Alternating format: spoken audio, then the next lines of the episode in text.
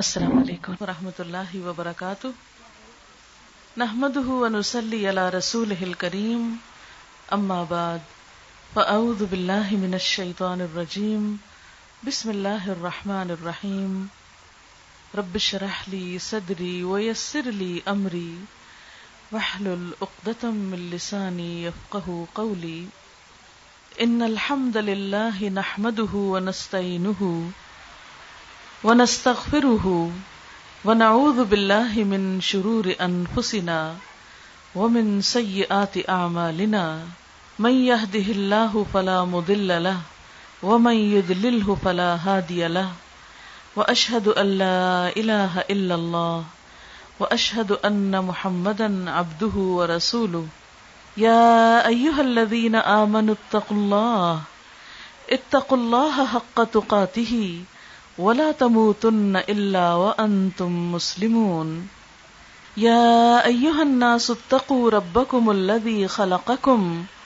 خلقكم من نفس واحده وخلق منها زوجها وبث منهما رجالا كثيرا ونساء. واتقوا الله الذي تساءلون به والارحام ان الله كان عليكم رقيبا. يا أيها الذين آمنوا اتقوا الله. اتقوا الله وقولوا قولا سديدا. يصلح لكم أعمالكم ويغفر لكم ذنوبكم. ومن يطع الله ورسوله فقد فاز فوزا عظيما. شروع کرتی ہوں اللہ کے نام سے، جو بے انتہا مہربان، نہایت رحم فرمانے والا ہے۔ بے شک تعریف اللہ تعالی کے لیے ہے۔ ہم اسی کی حمد و ثنا کرتے ہیں اور اسی سے اپنے گناہوں کی معافی چاہتے ہیں۔ ہم اسی سے مدد چاہتے ہیں اور اپنے گناہوں کی معافی طلب کرتے ہیں۔ حقیقت یہ ہے کہ جس کو وہ سیدھا راستہ دکھا دے، اسے کوئی بھٹکا نہیں سکتا، اور جس کو وہ بھٹکا دے، اسے کوئی سیدھے راستے پر لا نہیں سکتا۔ اور میں گواہی دیتا ہوں کہ اللہ کے سوا کوئی معبود نہیں، اور میں گواہی دیتا ہوں کہ محمد صلی اللہ علیہ وسلم اللہ کے بندے اور اس کے رسول ہیں۔ اے لوگو، جو ایمان لائے ہو، اللہ سے ڈرو۔ جیسا کہ اس سے ڈرنے کا حق ہے اور تم کو موت ہرگز نہ آئے، مگر اس حال میں کہ تم مسلمان ہو۔ اے لوگو، اپنے رب سے ڈرو، جس نے تمہیں ایک جان سے پیدا کیا اور اس سے اس کا جوڑا بنایا اور پھر ان دونوں سے بہت سے مرد اور عورتیں دنیا میں پھیلا دیے۔ اس پالنے والے اللہ کی ناراضگی سے ڈرتے رہنا۔ جس کا نام لے کر تم ایک دوسرے سے اپنے حقوق مانگتے ہو اور رشتے داروں کے حقوق کے بارے میں خاص طور پر خدا سے ڈرو۔ یقین جانو، اللہ تمہاری نگرانی کر رہا ہے۔ اے ایمان والو، اللہ سے ڈرو اور سیدھی بات کیا کرو۔ اللہ تعالیٰ تمہارے اعمال کی اصلاح فرما دے گا اور تمہارے گناہوں پہ معافی کا پردہ ڈال دے گا۔ اور جو اللہ اور اس کے رسول کی اطاعت اور فرما برداری کرے گا وہ عظیم الشان کامیابی سے ہم کنار ہوگا۔ مزز خواتین، اس وقت جو عبارت میں نے آپ کے سامنے پڑھی ہے، یہ خطبہ نکاح کی عبارت ہے۔ شادی کے موقع پر یہ مصنون خطبہ پڑھا جاتا ہے۔ عموماً مردوں کی محفل میں ہی پڑھا جاتا ہے اور مرد ہی سنتے ہیں۔ خواتین کو کم ہی سننے کا موقع ملتا ہے۔ پھر یہ کہ عربی میں پڑھا جاتا ہے۔ اس لیے جو سنتے بھی ہیں، ان میں سے اکثریت سمجھتے ہی نہیں ہے کہ کہا کیا گیا ہے۔ حالانکہ ہمارے دین میں کوئی بھی بات ایسی نہیں کہ جو بغیر کسی مقصد کے کہی گئی ہو۔ اللہ تعالیٰ نے قرآن پاک میں ہمیں بتایا ہے کہ ما يلفظ من قول الا لديه رقیب عتید۔ کوئی لفظ کسی انسان کی زبان سے نہیں نکلتا، مگر ایک حاضر باش نگران فوراً اس کو لکھ لیتا ہے۔ انسان کے لفظ لفظ کو لکھا جا رہا ہے۔ اللہ تعالیٰ کے یہاں ریکارڈ ہو رہا ہے۔ تو یہ کیسے ہو سکتا ہے کہ شادی کے موقع پر ایک برا خطبہ پڑھا جائے اور پھر اس کا کوئی مقصد نہ ہو، وہ فرشتے لکھ لیں۔ تو کس میں لکھیں گے؟ حسنات میں لکھیں گے، نیکیوں میں لکھیں گے، یا پھر انسان کے دوسری طرف لکھیں گے؟ تو کوئی بھی ایسی چیز جو ہم منہ سے بولتے ہیں، اگر وہ لکھی جاتی ہے، تو پھر دو طرح کی ہو سکتی، یا تو با مقصد یا پھر بے مقصد۔ تو یہ خطبہ کوئی بے مقصد نہیں پڑھا جاتا۔ اس میں اللہ کا کلام ہے، نبی صلی اللہ علیہ وسلم کے الفاظ ہیں۔ یہ کیسے ہو سکتا ہے کہ یہ ایسے ہی پڑھ دیا جائے؟ ٹھیک ہے، جہاں بھی اللہ کا کلام پڑھا جاتا ہے، وہاں پر خیر و برکت نازل ہوتی ہے، ثواب ملتا ہے، دلوں کو سکون آتا ہے۔ یہ تو اس کلام کا خاص معجزہ ہے نا؟ اس کی خاص برکتیں ہیں جو کسی اور بات میں، کسی اور کلام میں نہیں ہے لیکن پھر بھی اصل بات یہ ہے کہ ہمارا دین ہمیں زندگی کے ہر معاملے میں رہنمائی دیتا ہے کہ ہمیں اپنی زندگی کس طرح گزارنی ہے۔ شادی کے موقع پر ہمیں کیا کرنا چاہیے؟ اس سلسلے میں ہمیں بہترین رہنمائی یہاں پر دی گئی ہے۔ سوال یہ پیدا ہوتا ہے کہ شادی کے موقع پر یہ خطبہ کیا بتاتا ہے ہم کو؟ اس کو کیوں پڑھا جاتا ہے؟ اس میں کیا کہا گیا ہے؟ کیا تعلیم ہے؟ کیا سکھایا گیا ہے؟ ہمارے لیے کیا رہنمائی ہے؟ کیونکہ نبی صلی اللہ علیہ وسلم ہادی برحق ہے قرآن کتاب ہدایت ہے۔ اللہ تعالیٰ نے بندوں کو پیدا کرنے کے بعد ایسے ہی نہیں چھوڑ دیا کہ بھٹکتے پھریں۔ بندوں کی ہدایت کا انتظام فرمایا۔ پھر یہ ہے کہ ہمارا دین ہمیں صرف یہ نہیں بتاتا کہ اللہ کی عبادت مسجد میں کر لو یا کسی خاص موقع پہ کر لو۔ ہمارے دین میں تو لوگوں کے ساتھ اچھا معاملہ کرنا بھی ایک عبادت ہے، وہ بھی باعث اجر ہے۔ شادی کرنا بھی عبادت ہے۔ بچے پیدا کرنا بھی عبادت ہے۔ بچوں کی صحیح تعلیم و تربیت کرنا بھی عبادت ہے۔ کیونکہ ان میں سے جو بھی کام انسان چھوڑ دے، نہ کرے، یہ سمجھ کر کے ثواب زیادہ ہوگا۔ مثلاً اگر کوئی یہ کہے کہ شادی نہ کرنے سے ثواب زیادہ ہوگا، تو آپ صلی اللہ علیہ وسلم نے فرمایا کہ ان نکاح من سنتی، نکاح میری سنت ہے۔ فمن رغب ان سنتی فلئی سمنی جو میری سنت سے منہ مو موڑے یعنی اس کو ناپسند کرے، تو اس کا مجھ سے کوئی تعلق نہیں۔ تو ہمیں ان میں سے جو کام بھی اللہ کی مرضی کے مطابق ہیں، اس کے بتائے ہوئے طریقے کے مطابق ہیں، وہ سارے ہی کام عبادت ہیں۔ اسی طرح اگر کوئی شخص یہ کہے کہ میں نہیں بچے پیدا کرتا، تو جان بوجھ کے اولاد کو بند کر دینا اور پیدا نہ کرنا یہ کوئی عبادت نہیں ہے، بلکہ الٹا پوچھ ہے۔ تو ہم دیکھتے ہیں کہ ہمارے دین میں عبادت صرف مسجد میں نہیں ہوتی، عبادت گھر کے اندر بھی ہوتی ہے۔ عبادت صرف نماز کے ذریعے نہیں ہوتی۔ عبادت شادی کر کے، بچے پیدا کر کے، ان کی صحیح تعلیم و تربیت کر کے بھی ہوتی۔ ہے مثلاً اگر کوئی شخص یہ کہے کہ نہیں، مجھے تو عبادت کا بہت شوق ہے، مجھے کوئی پرواہ نہیں، میرے بچے جو جی چاہے کریں۔ ان کو پیدا تو کر دیں اور اس کے بعد انہیں چھوڑ دیں جو مرضی کرنے کو۔ تو ایسے شخص کی پوچھ ہوگی۔ قرآن پاک میں اللہ تعالیٰ فرماتے ہیں، یا الذین آمنو قو انفسکم و اہلیکم نارا۔ اے لوگو جو ایمان لائے ہو، بچاؤ اپنے آپ کو۔ یعنی پہلے خود وہ اہلی کم اور اپنے بال بچوں کو نارن آگ سے۔ وقود الناس والحجارہ جس کا ایندھن انسان اور پتھر ہوں گے۔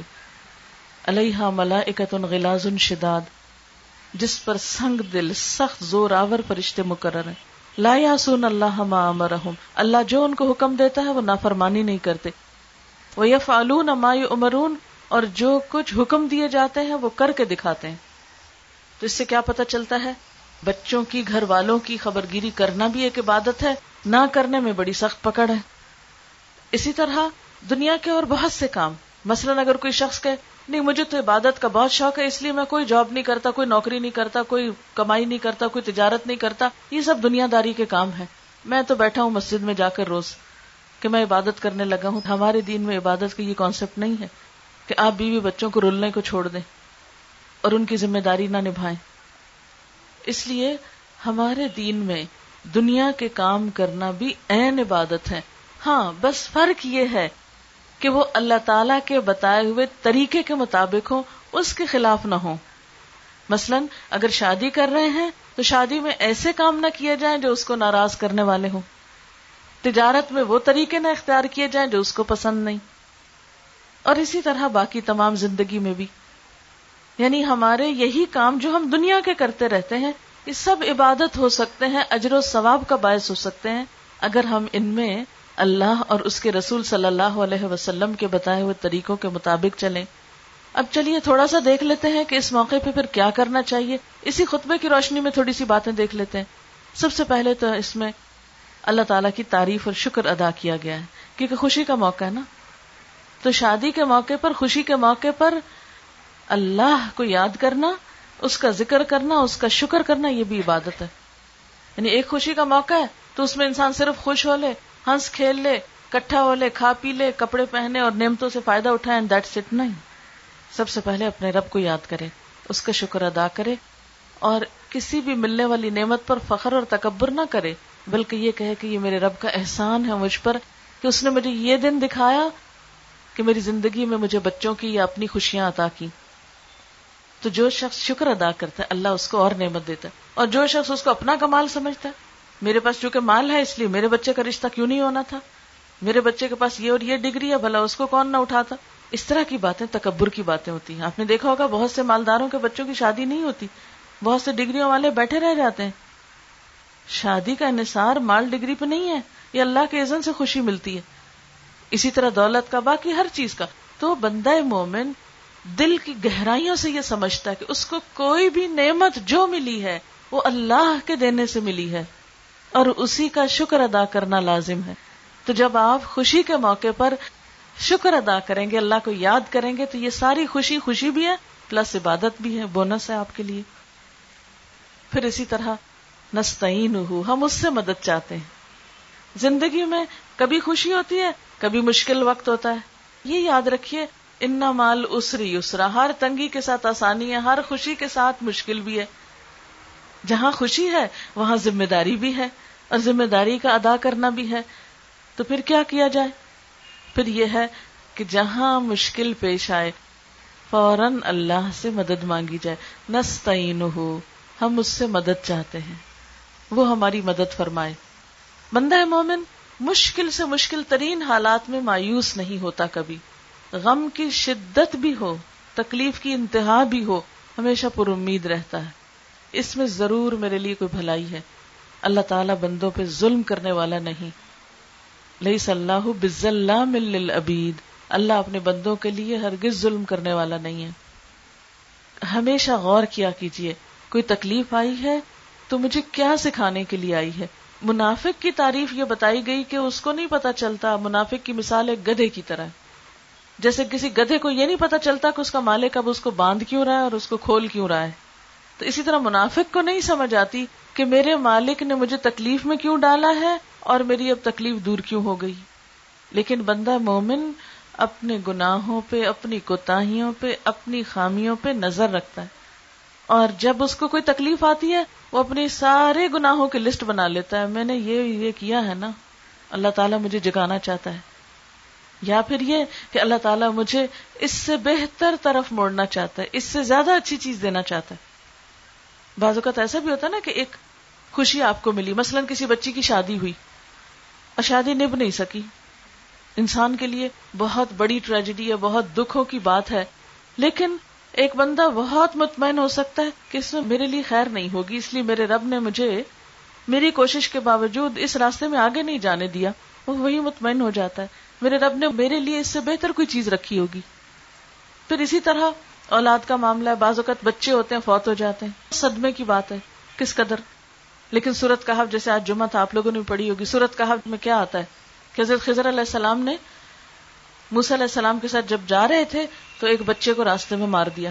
اللہ کے عزن سے ہوا۔ موسی علیہ السلام بہت پریشان ہوئی۔ یہ کیا کیا؟ بچے کو مار دیا۔ تو انہوں نے کہا ہاں یہ بچہ بڑا ہوتا، اپنے والدین کے لیے بڑی مصیبت بنتا۔ ماں باپ اس کے نیک ہیں۔ میں چاہتا ہوں کہ اللہ تعالیٰ اس کو اس سے زیادہ اچھے اولاد عطا کرے۔ اس کا اچھا نعم بدل دے۔ تو بعض اوقات یہ بھی تو ہوتا ہے نا کہ ہمارے سے ایک چیز چھین لی جاتی ہے اور اللہ تعالیٰ اس کو کسی اور طریقے سے کمپنسیٹ کر دیتا ہے۔ بعض اوقات آپ نے دیکھا ہوگا کسی کے پاس صرف بیٹیاں ہوتی ہیں، بیٹا کوئی نہیں ہوتا۔ اور وہ شخص کہتا ہے، میں تو بڑا ہی بدقسمت، روتا دھوتا، بیٹا ہی نہیں میرا۔ اور آپ نے دیکھا ہوگا کہ بعض اوقات بیٹیاں بیٹوں کی نسبت زیادہ آنکھوں کی ٹھنڈک بنتی زیادہ خوشیوں کے سبب بنتی اور اس کے مقابلے میں دوسروں کے بیٹے ان کو تگنی کا ناچنا چاہتے ہیں، جسے کہتے ہیں نا کہ بہت ہی پریشان کرتے ہیں۔ تو ایسی صورت میں بندہ مومن ہر حال میں اپنے آپ کو اللہ کے حوالے کیا ہوتا ہے۔ خوشی ہو، دکھ ہو، سکھ ہو نستعین ہو ہم اس سے مدد چاہتے ہیں۔ ذمہ داری ادا کرنا ہے اس سے مدد چاہتے ہیں۔ وہ ہماری مدد فرمائے۔ کیسے کیسے معاملوں میں ہم پریشان رہتے ہیں؟ آج ہے کوئی بندہ ایسا دنیا میں جو کہ نہیں، مجھے تو کوئی پریشانی نہیں۔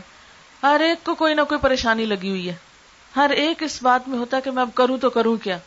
پھر ہم بندوں کی تلاش میں ہوتے ہیں کہ ہمیں کوئی بندہ ملے جس سے ہم اپنا دکھ سکھ کریں، وہ ہمارے مسئلے کا حل بتائے حالانکہ بندوں بچاروں کے ہاتھ میں کیا کون کیا مسئلے کا حل بتائے گا؟ ایسی صورت میں کیا کرنا چاہیے؟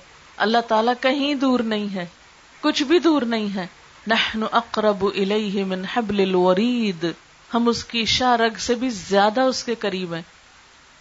تو جو اتنا قریب ہے، اسے کیوں نہ سنائے اپنے مسئلے؟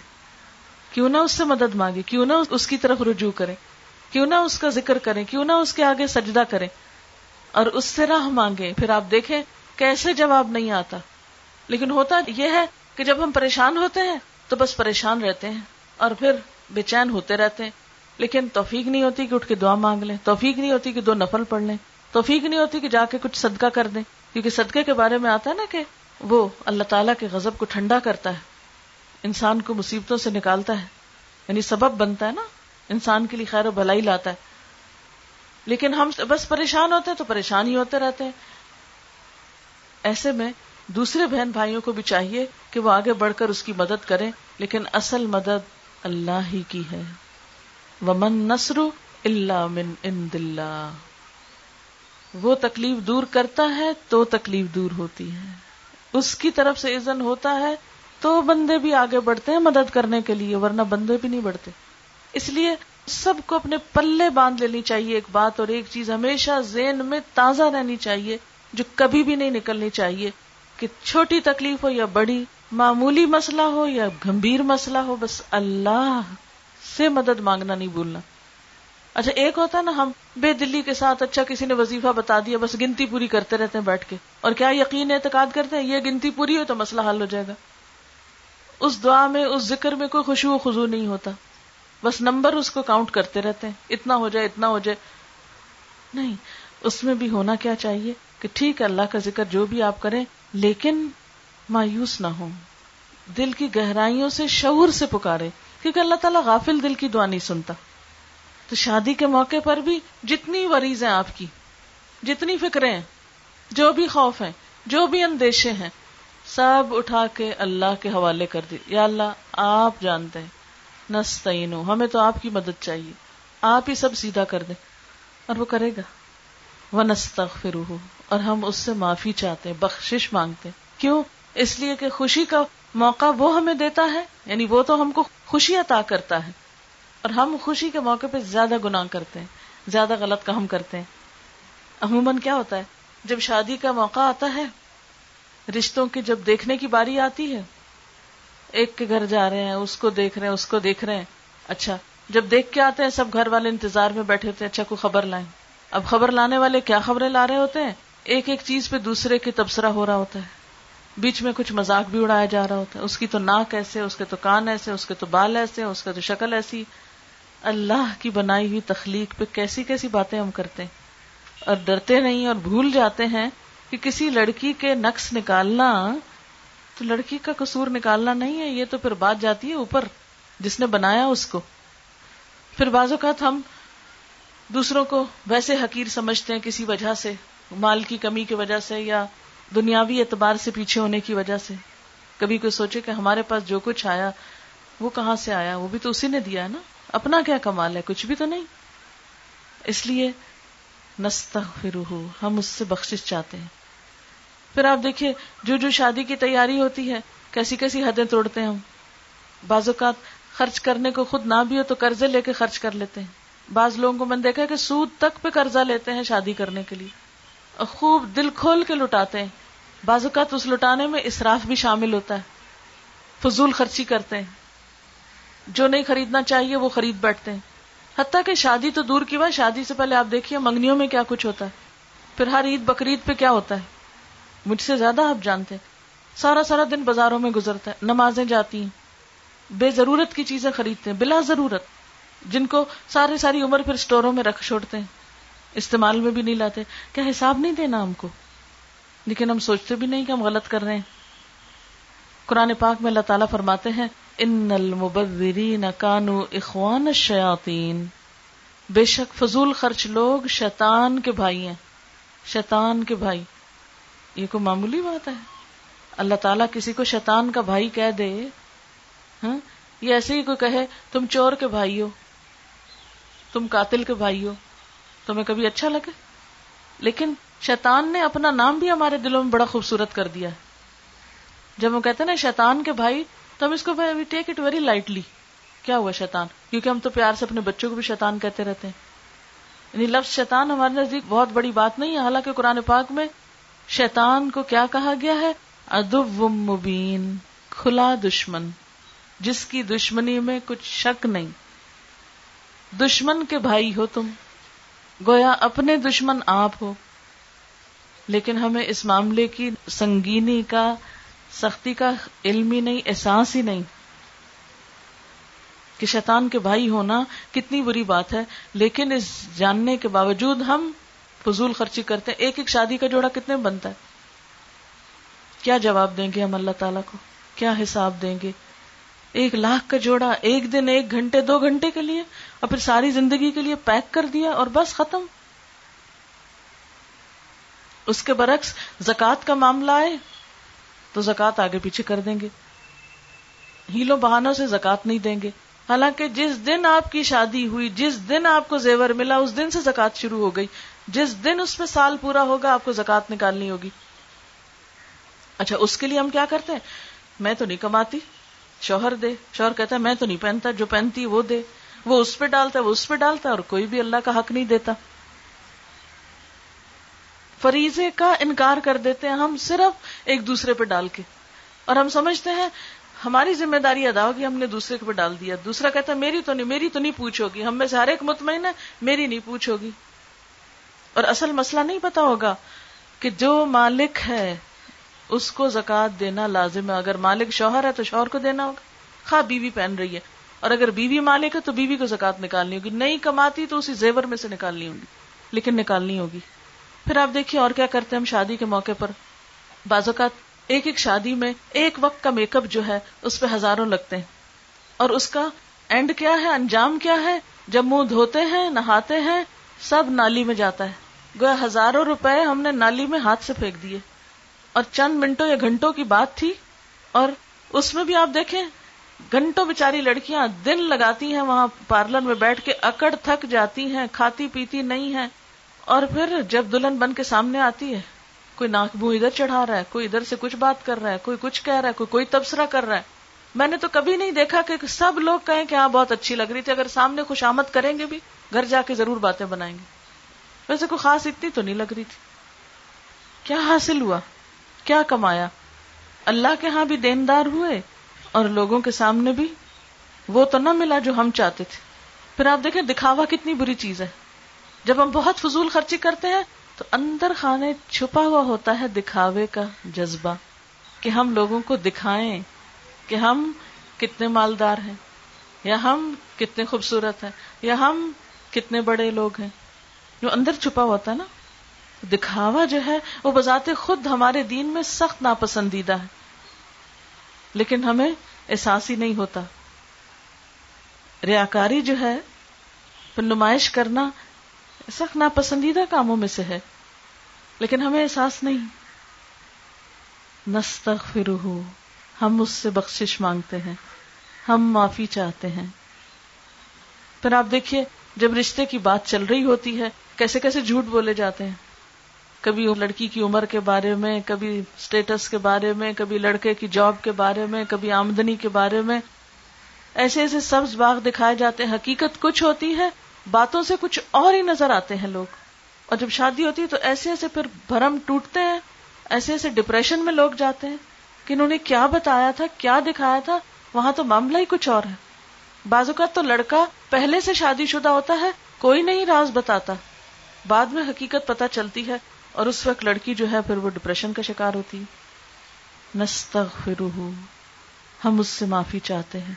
اپنے ان سارے گناہوں اور ساری زیادتیوں کی جو ہم انسانوں پہ ڈھاتے ہیں، حقوق العباد میں کمی کر کے۔ آج اگر دیکھا جائے تو پریشانیاں ہیں کس بات کی؟ بے سکونی کا سبب کیا ہے؟ اس سب کے پیچھے کیا چیز ہے؟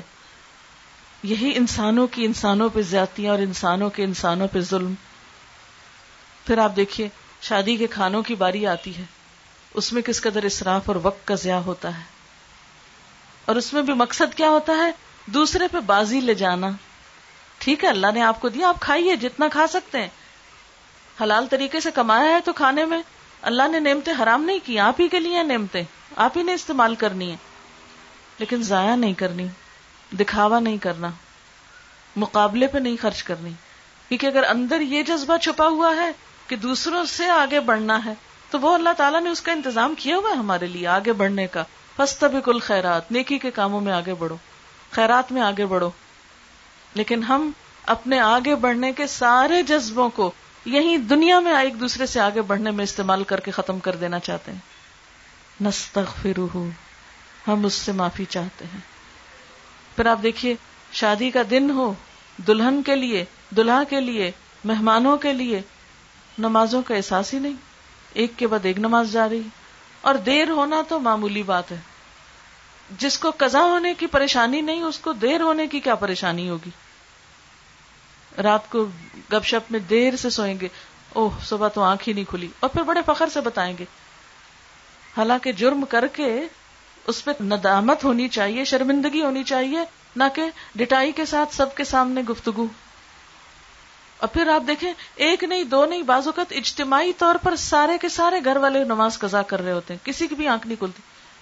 اللہ تعالیٰ خوشیاں بھیج رہا ہے اور استقبال اس کی نافرمانی سے ہو رہا ہے۔ نستغفرہ۔ ہم اس سے بخشش چاہتے ہیں۔ پھر شادی کے دن گئے، جو لباس پہنا، اس کی نمائش تو الگ، پھر اس کے ساتھ ساتھ دوسروں کا بھی کریٹیکلی جائزہ لیا۔ کس ماڈل کا، کس بتیک کا، کہاں کا، کس قیمت کا کیا پہنا ہوا؟ واپس لوٹے، پھر مزاق اڑانا شروع کر دیا۔ بعد میں بیٹھے تو آپس میں بیٹھ کے یہی تبصرے کیے۔ فلاں کی تو چوڑیوں کا ڈیزائن کسی کام کا نہیں تھا۔ فلاں نے تو ایسا پہنا ہو تو فلاں نے ویسا پہنا ہو۔ یہ کس کھاتے میں یہ ساری باتیں لکھی جائیں گی؟ کس کھاتے میں لکھی جائیں گی؟ ہم کسی کے بارے میں جو بات کہیں، کیا وہ ہم اپنے بارے میں چاہیں گے کہ کوئی کہے؟ ہم کبھی پسند نہیں کریں گے کہ کوئی ہمارے میک اپ کا یا کپڑے کا مذاق اڑائے۔ لیکن ہم کتنے مزے سے دوسروں کے مذاق اڑا رہے ہوتے ہیں۔ نستغفروہ۔ یہ ساری باتیں گناہوں میں شمار ہوتی ہیں، جن پر ہمیں استغفار کی ضرورت ہوتی ہے۔ ونعوذ باللہ من شرور انفسنا۔ اور ہم اللہ کی پناہ میں دیتے ہیں خود کو اپنے نفس کے شر سے بچنے کے لیے۔ اور نفس کا شر کیا ہوتا ہے؟ خود کو بڑی چیز سمجھنا۔ خود کو ڈھیل دینا، اپنے لیے حرام بھی حلال کر لینا، گناہ کر کے تعویل کر لینا، مطمئن ہو جانا، اور دوسروں کی چھوٹی چھوٹی باتوں کو چننا، دوسروں کے چھوٹے چھوٹے عیب کو سامنے لانا۔ اب شادی کے بعد عموماً گھروں میں لڑائیاں کیوں ہوتی؟ ہیں بچیاں کیوں نہیں بستی؟ سسرال جو پھولوں کی سیج پہ لے کے جاتا ہے، وہ کانٹے کیوں بکھیر دیتے ہیں؟ کیسے بکھرتے؟ ہیں وہ ہماری زبانوں کی کٹائیاں ہوتی ہیں، ہماری زبانوں کے بکھیرے ہوئے کانٹے ہوتے ہیں۔ چھوٹی چھوٹی بات پہ اعتراض، چھوٹی چھوٹی بات پہ نکتا چینی، پکڑ دکڑ، ادھر سے ادھر سے، یہ نہیں کیا، وہ نہیں کیا۔ حالانکہ دیکھا جائے تو وہی سب کچھ اپنی بیٹیاں بھی کر رہی ہوتی ہیں، لیکن وہ نظر نہیں آتا، لیکن بہو آ کے کرتی تو بہت برا لگتا ہے۔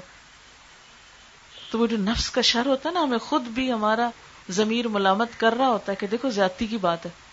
لیکن دوسروں کے ساتھ انصاف کرنا ہم نے کب سیکھا؟ مومن تو وہ ہے جو دوسرے کے لیے وہی پسند کرے جو اپنے لیے کرتا ہے۔ لیکن ہمارے پیمانے فرق ہوتے ہیں۔ اپنے لیے کچھ اور ہے، دوسرے کے لیے کچھ اور ہے۔ پھر ہمیں خوشیاں کہاں سے ملے؟ اور جب ہر شخص ایسے ہی سوچ رہا ہے، اپنے لیے کچھ اور، دوسروں کے لیے کچھ اور، تو نتیجہ کیا نکلے گا؟ جب کوئی حق دینے کو ہی تیار نہیں، جب کوئی دوسرے کو عزت دینے کو تیار نہیں، دوسرے کو محبت دینے کو تیار نہیں، دوسرے کی غلطی معاف کرنے کو تیار نہیں، دوسرے کے سامنے اپنا غصہ کنٹرول کرنے کو تیار نہیں تو پھر خوشی کیسے آئے گی؟ ایسے معاشرے میں خوشحالی نہیں آ سکتی، جب تک کہ ہم دوسروں کے لیے وہ نہ چاہیں جو اپنے لیے چاہتے ہیں۔ عموماً یہ ساری خرابیاں نفس کے شر سے ہوتی ہیں۔ من شرور انفسنا۔ اور شادی کے بعد بھی شوہر اور بیوی کے درمیان جتنی بھی کچا کچ ہوتی ہے، اس میں بھی عموماً انسان کا نفس ہوتا ہے۔ کیونکہ نفس ہی انسان کو برائیوں پہ اکساتا ہے۔ جیسے یوسف علیہ السلام کے بارے میں آتا ہے، انہوں نے فرمایا تھا، ان نفس تم بسو میں اپنے نفس کو بری ذمہ قرار نہیں دیتا کیونکہ نفس تو انسان کو برائی پہ اکساتا ہی ہے۔ امن سیات اعمالنا اور اپنے اعمال کی برائیوں سے ہم اپنے آپ کو بچا کے اللہ کی پناہ میں دیتے اعمال کی برائیاں، برے کاموں کے برے نتیجے، ان سب سے بچنے کے لیے ہم اللہ کی حفاظت میں خود کو دیتے ہیں۔ کیونکہ یہ تو نہیں ہو سکتا نا کہ آپ کانٹے بکھیرے مثلاً آپ چلکا پھینک دے اور کہ نہیں، میں تو نہیں اس سے پھسلوں گی۔ اگر آپ نے کیلا مثلاً کھا کے چھلکا پھینک دیا ہے، تو آپ ہی اس سے گر سکتے ہیں پھسل کے۔ تو برائیاں بھی اسی طرح ہیں۔ غلط کام جب ہم کر کے بھول جاتے ہیں اور غلط کام کر کے ہم تعویل کر لیتے ہیں، اپنے آپ کو تسلی دے دیتے ہیں کہ نہیں، یہ غلط نہیں ہے، تو پھر کیا اندیشہ ہے کہ آپ خود ہی اس سے پھسل جائیں، آپ خود ہی اس سے نقصان اٹھائیں۔ میں یہ اللہ فلام اللہ جس کو اللہ ہدایت دے، اسے کوئی نہیں بھٹکا سکتا۔ وہ میں یو دل ہو فلاح اللہ جس کو وہ بھٹکا دے، اسے کوئی راستہ نہیں دکھا سکتا۔ اس سے کیا پتا چلتا ہے کہ سیدھا رستہ اور سیدھا طریقہ اختیار کرنے کے لیے اللہ کی مدد اور اس کی رہنمائی اور اس کی رحمت چاہیے۔ پھر اس میں تین آیات ہیں اور چار دفعہ تقوا کا حکم ہے۔ اللہ کا خوف کرو، اللہ سے ڈرو۔ اور یہ حقیقت ہے کہ جب تک اللہ کا ڈر نہ ہو، اس وقت تک کوئی بھی شخص بندوں کے ساتھ انصاف نہیں کر سکتا۔ اللہ کا ڈر ہی ایسا ہے کہ اس کو حساب دینا ہے، اس نے پوچھنا ہے، اس کے سامنے حاضر ہونا ہے، اس کے ہاتھ میں جزا اور سزا ہے، وہ سب چیزوں کا مالک خود ہے۔ مالک یوم دین ہر روز نماز میں سورت الفاتحہ میں پڑھتے ہیں۔ اس کے سامنے جا کے پیش ہونا ہے۔ تو پھر کیا ہوگا؟ جب تک کہ ہم پوری طرح احساس نہیں کریں گے، بات نہیں بنے گی۔ عموماً ہم سمجھتے کہ شادی کے بعد خوشیاں جو ہے زیادہ اچھے کپڑے پہن کے ملتی ہیں یا گھومنے پھرنے سے ملتی ہیں۔ یہ سب وقتی بہانے ہیں خوش ہونے کے۔ لیکن جب تک دل کے اندر خوشی نہیں اور دل کے اندر خوشی قربانی کرنے سے ملتی، حقیقی خوشی کچھ دینے سے ملتی ہے، چھیننے اور مانگنے اور صرف لینے سے نہیں ملتی۔ یعنی دو طرح کی خوشی ہوتی ہے نا، ایک ظاہری اور وقتی، جو عموماً ہمیں کب ملتی ہے؟ جب ہم کسی سے کچھ لے لیتے ہیں، کچھ چھین لیتے ہیں۔ اچھا چلے چھینے نہ بھی، ہمیں کچھ مل گیا، خوشی ہوتی ہے۔ یہ خوشی ہوتی ہے ستی۔ اور ایک خوشی آپ کو ملتی ہے جو آپ کسی کو کچھ دیتے ہیں۔ جب آپ دے رہے ہوتے ہیں نا، تو اس وقت ایسے لگتا ہے جیسے ہمارے ہاتھ سے کچھ جا رہا ہے۔ وہ نفس کو ناگوار ہوتا ہے۔ لیکن جب دے چکتے ہیں، پھر آپ کمپیئر کیجیے۔ اس خوشی کو جو کسی چیز کے ملنے پہ آپ کو ملی اور اس خوشی کو جو کسی کسی کو کچھ دے کے ملی۔ ایک بالکل وقتی اور عارضی ہے۔ اور ایک پائیدار ہے جو دل کی اندر تک جا کے ٹھنڈک ڈالتی ہے۔ لیکن یہ جو دوسری قسم کی خوشی حاصل کرنا ہے، کچھ دے کے کبھی انسان مال دیتا ہے، کبھی وقت دیتا ہے، کبھی علم دیتا ہے، کبھی کچھ۔ مختلف اور گھریلو اور خاندانی زندگی میں اپنے بہت سے جذبات، خواہشات کی قربانی دیتا ہے۔ ویسے شادی کے بعد اب لڑکی کا دل چاہ رہا ہے میکے جانے کرو، سسرال کی مرضی نہیں ہے۔ اب جذبات کو تھوڑا قابو رکھنا پڑے گا نا۔ بہت ساری چیزیں انسان کو، مثلا شوہر کی مرضی کچھ اور ہے، آپ کی مرضی کچھ اور ہے۔ بہت سے معاملات ایسے ہوتے ہیں جس میں رائے نہیں ملتی۔ اللہ تعالیٰ کا حکم ہے فسال ہاتھ و کانے تاتن نیک عورتیں جو ہیں، وہ شوہر کی فرما بردار ہوتی ہیں، اطاعت گزار ہوتی ہیں۔ اب اطاعت گزار بننے کے لیے جذبات کی قربانی لازم ہے۔ اب یہ قربانی کہاں سے کرے تو جب نفس کا شر حائل ہو تو کوئی قربانی نہیں ہو سکتی۔ قربانی کرنے کے لیے اپنے نفس کے، اپنے دل کے، اپنے جذبات جو ہیں ان کو کنٹرول رکھنا ضروری ہوتا ہے۔ تو بہرحال، شادی کا موقع، جہاں خوشیوں کا موقع ہے، وہاں اللہ کی نعمت بھی ہے۔ وہاں انسان پہ کچھ ذمہ داریاں بھی عائد کرتا ہے۔ یہ موقع اجر و ثواب کمانے کا بھی ہے۔ اور یاد رکھیے کہ اجر و ثواب صرف حقوق اللہ کو ادا کر کے نہیں حقوق العباد کو ادا کر کے بھی ملتا ہے۔ اور شادی شدہ زندگی تو ہے ہی حقوق العباد کی ادائیگی۔ دونوں ایک دوسرے کو دیتے ہیں تو خوشیاں پاتے ہیں۔ اللہ تعالیٰ سے دعا ہے کہ ہمیں بہترین انسان، بہترین مسلمان بنائے۔ وآخر دعوانا ان الحمد للہ رب العالمین۔ سبحان اللہ والحمد للہ ولا الہ الا اللہ واللہ اکبر۔ ولا حول ولا قوة الا باللہ العلی العظیم۔ اللہم صلی علی محمد محمد وعلى آل محمد كما صليت على إبراهيم وعلى آل إبراهيم إنك حميد مجيد.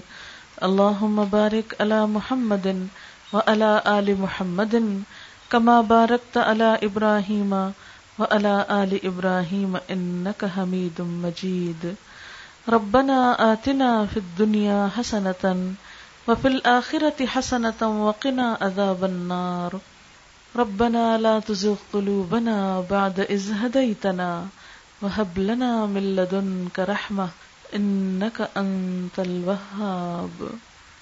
ربنا هب لنا من ازواجنا وذرياتنا قرة اعين واجعلنا للمتقين اماما یا حی یا قیوم برحمتک نستغیث لا الہ الا اللہ انت الحلیم الكریم سبحان اللہ رب العرش العظیم والحمد للہ رب العالمین رب نسألک موجبات رحمتک وازائم مغفرتک والغنیمة من كل بر والسلامة من كل اسم لا تدع لنا ذنبا الا غفرته ولا هما الا فرجته ولا حاجة هي لك ردا إلا قضيتها يا أرحم الراحمين یا اللہ ان بچوں کی شادی کو بہت خوشیوں والا بنا دے۔